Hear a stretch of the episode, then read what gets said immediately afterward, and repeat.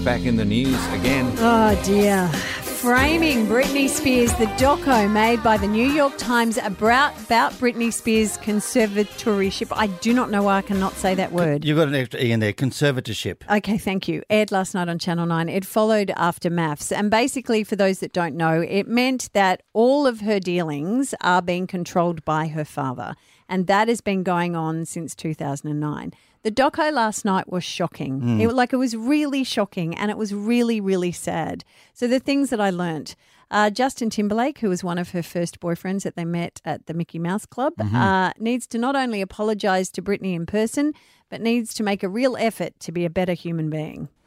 he essentially weaponizes the video for one of his singles to incriminate her in the demise of the relationship. And if you go back and now watch that video clip, it is so obviously inferring that it is Britney. Okay. Like just looking back at it. Okay. Um, but at the base of this show is that Britney is haunted and hunted by her fame. She becomes the poster girl of sexualization in the 21st century and pays the ultimate price, which is her mental health.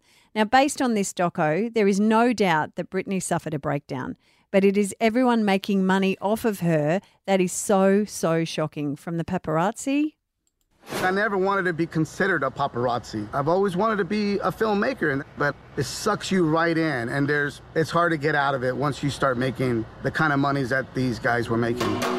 Photos of Britney can sell for up to a million dollars each.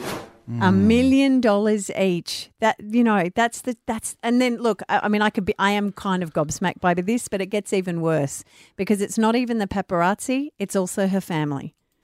In Britney's case, she is paying for almost everyone on all sides. So she's paying for not only her own lawyer, she's paying for her conservators, and she's paying for her conservators' lawyers. So do they always have her best interest at heart? And she was a mess. She was head shaved in the house with the kids, Kevin Federline showing up. Everyone just wanted to get inside that place, and a lot of people were talking about her life, and she couldn't control it. And interestingly enough, that right at the end of the doco, they say all the people that wouldn't speak to her, and it was all her family members, wouldn't speak to the doco, I mean. Uh, but now, thanks to a groundswell of fan support, her conservatorship is being spotlighted. And one person leading the charge is Ty, whose hashtag Free Britney, Britney has taken over TikTok. Absolutely. And Ty is joining us now. Ty, mate, when did you first become aware? Because I know you didn't start hashtag Free Britney, but of the groundswell that made you amplify it. I became aware of it uh, back in around May. I saw a Twitter thread about it that it wasn't like that popular, but the more that I kept scrolling, I was really genuinely just so shocked about everything that I was seeing.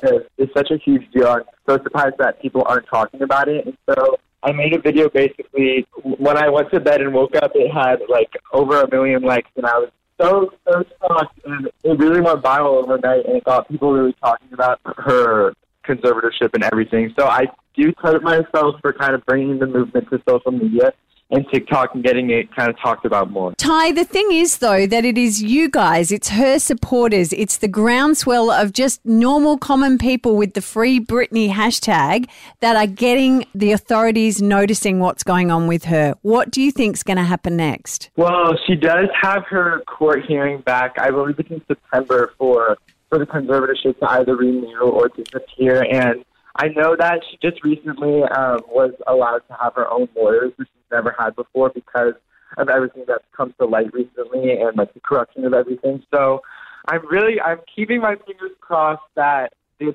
comes in September when she goes back to court for it, that the conservatorship ends, she can live her normal life and take some time for herself. She's gone through years and years of trauma, so I think she really needs to take a few years just to be by herself and have control over her life again. Ty, it is trial by TikTok, and it is the future. Well done. Thank you. Thank you so much. Yeah, well, if she gets out, it will be partly because of you. So thank you for talking to us. Of course, of course. Thank you so much for having me. It's a pleasure. That is Ty, the crazy guy. You can follow him along with two and a half million other people on TikTok. Okay, that's what he calls himself. He does. We're not causing him a crazy guy.